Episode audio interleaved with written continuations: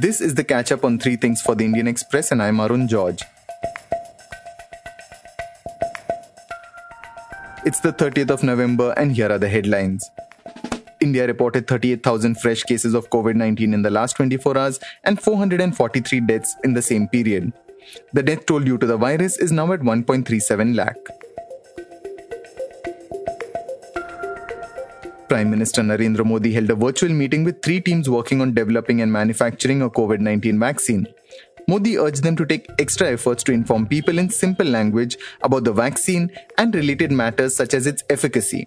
A statement from the Prime Minister's office also said that Modi had asked the companies to come up with their suggestions and ideas regarding regulatory processes and related matters. Meanwhile, the union government has called an all party meeting to discuss the COVID 19 pandemic on the 4th of December, with the Prime Minister expected to interact with the floor leaders of various parties from both houses of parliament. Thousands of farmers continued their protest against the central government's new farm laws along the Delhi Haryana border for the fifth day.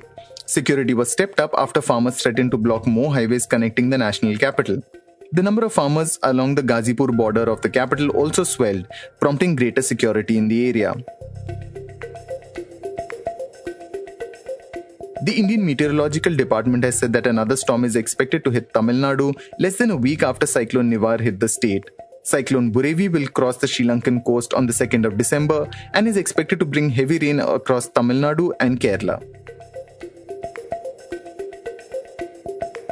A top Iranian security official accused Israel of using electronic devices to remotely kill a scientist who founded the Islamic Republic's military nuclear program in the 2000s.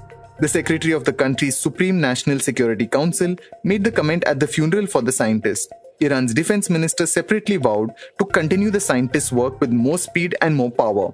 Israel refused to comment on the allegations. This was the catch up on three things for the Indian Express.